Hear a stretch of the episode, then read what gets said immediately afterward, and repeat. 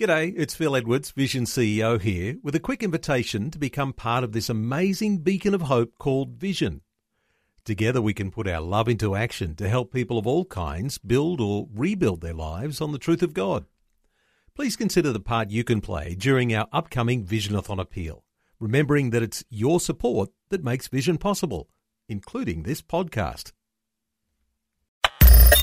Audio on demand from Vision Christian Media exploring faith and the future. Neil Johnson and Bible teacher Dr. Kameel Majdali.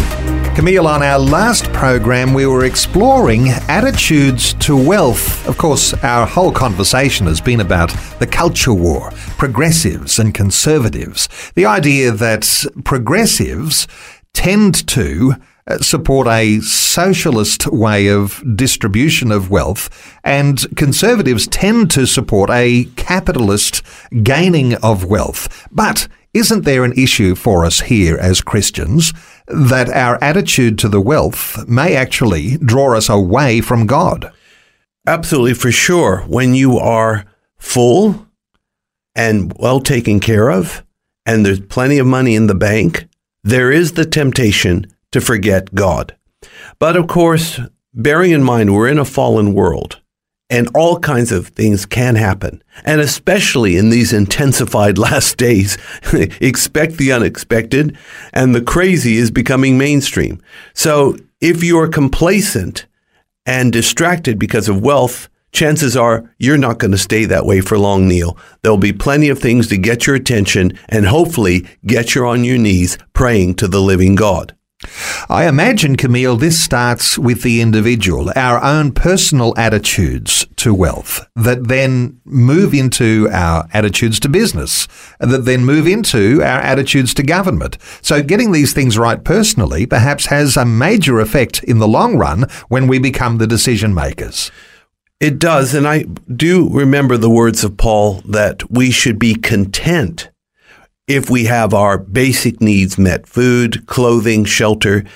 We shouldn't be greedy. We shouldn't be pining because there is something about the love of money that brings an intense dissatisfaction. One of the fabulously wealthy people of yesteryear was once asked the question You've got lots of money, you're a billionaire.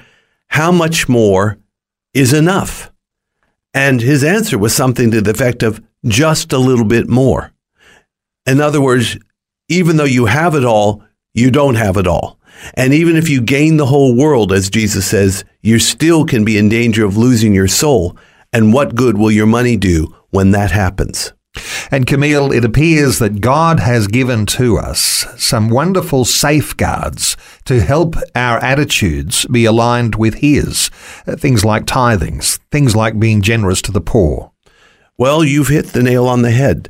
Tithing, offerings, giving to the poor helps us to uh, quit being so selfish and self centered, especially regarding our money, and to remember that ultimately it all belongs to God anyway.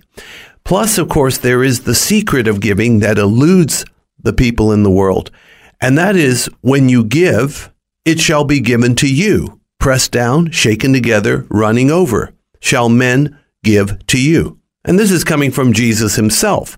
So we really do need to remember to be on God's economy and not just subject to the world's economy. And God's economy involves giving and receiving.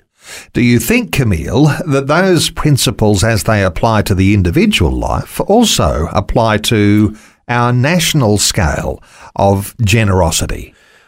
I believe so. In other words, when an individual does what is right, he or she is blessed. When a nation does what is right, the nation is blessed. So, yes, there can be a corporate benefit or a communal benefit, that's a better term, if we do the right thing, standing up for the oppressed, giving to the poor, helping where we can. So, yes, let's get it right together as well as individually faith and the future with Neil Johnson and Dr. Kameel Majdali from Teach All Nations. For more from Dr. Majdali, including books and DVDs on prophecy, Bible commentaries, plus today's and other episodes of Faith and the Future, go to vision.org.au. Thanks for taking time to listen to this audio on demand from Vision Christian Media. To find out more about us, go to vision.org.au.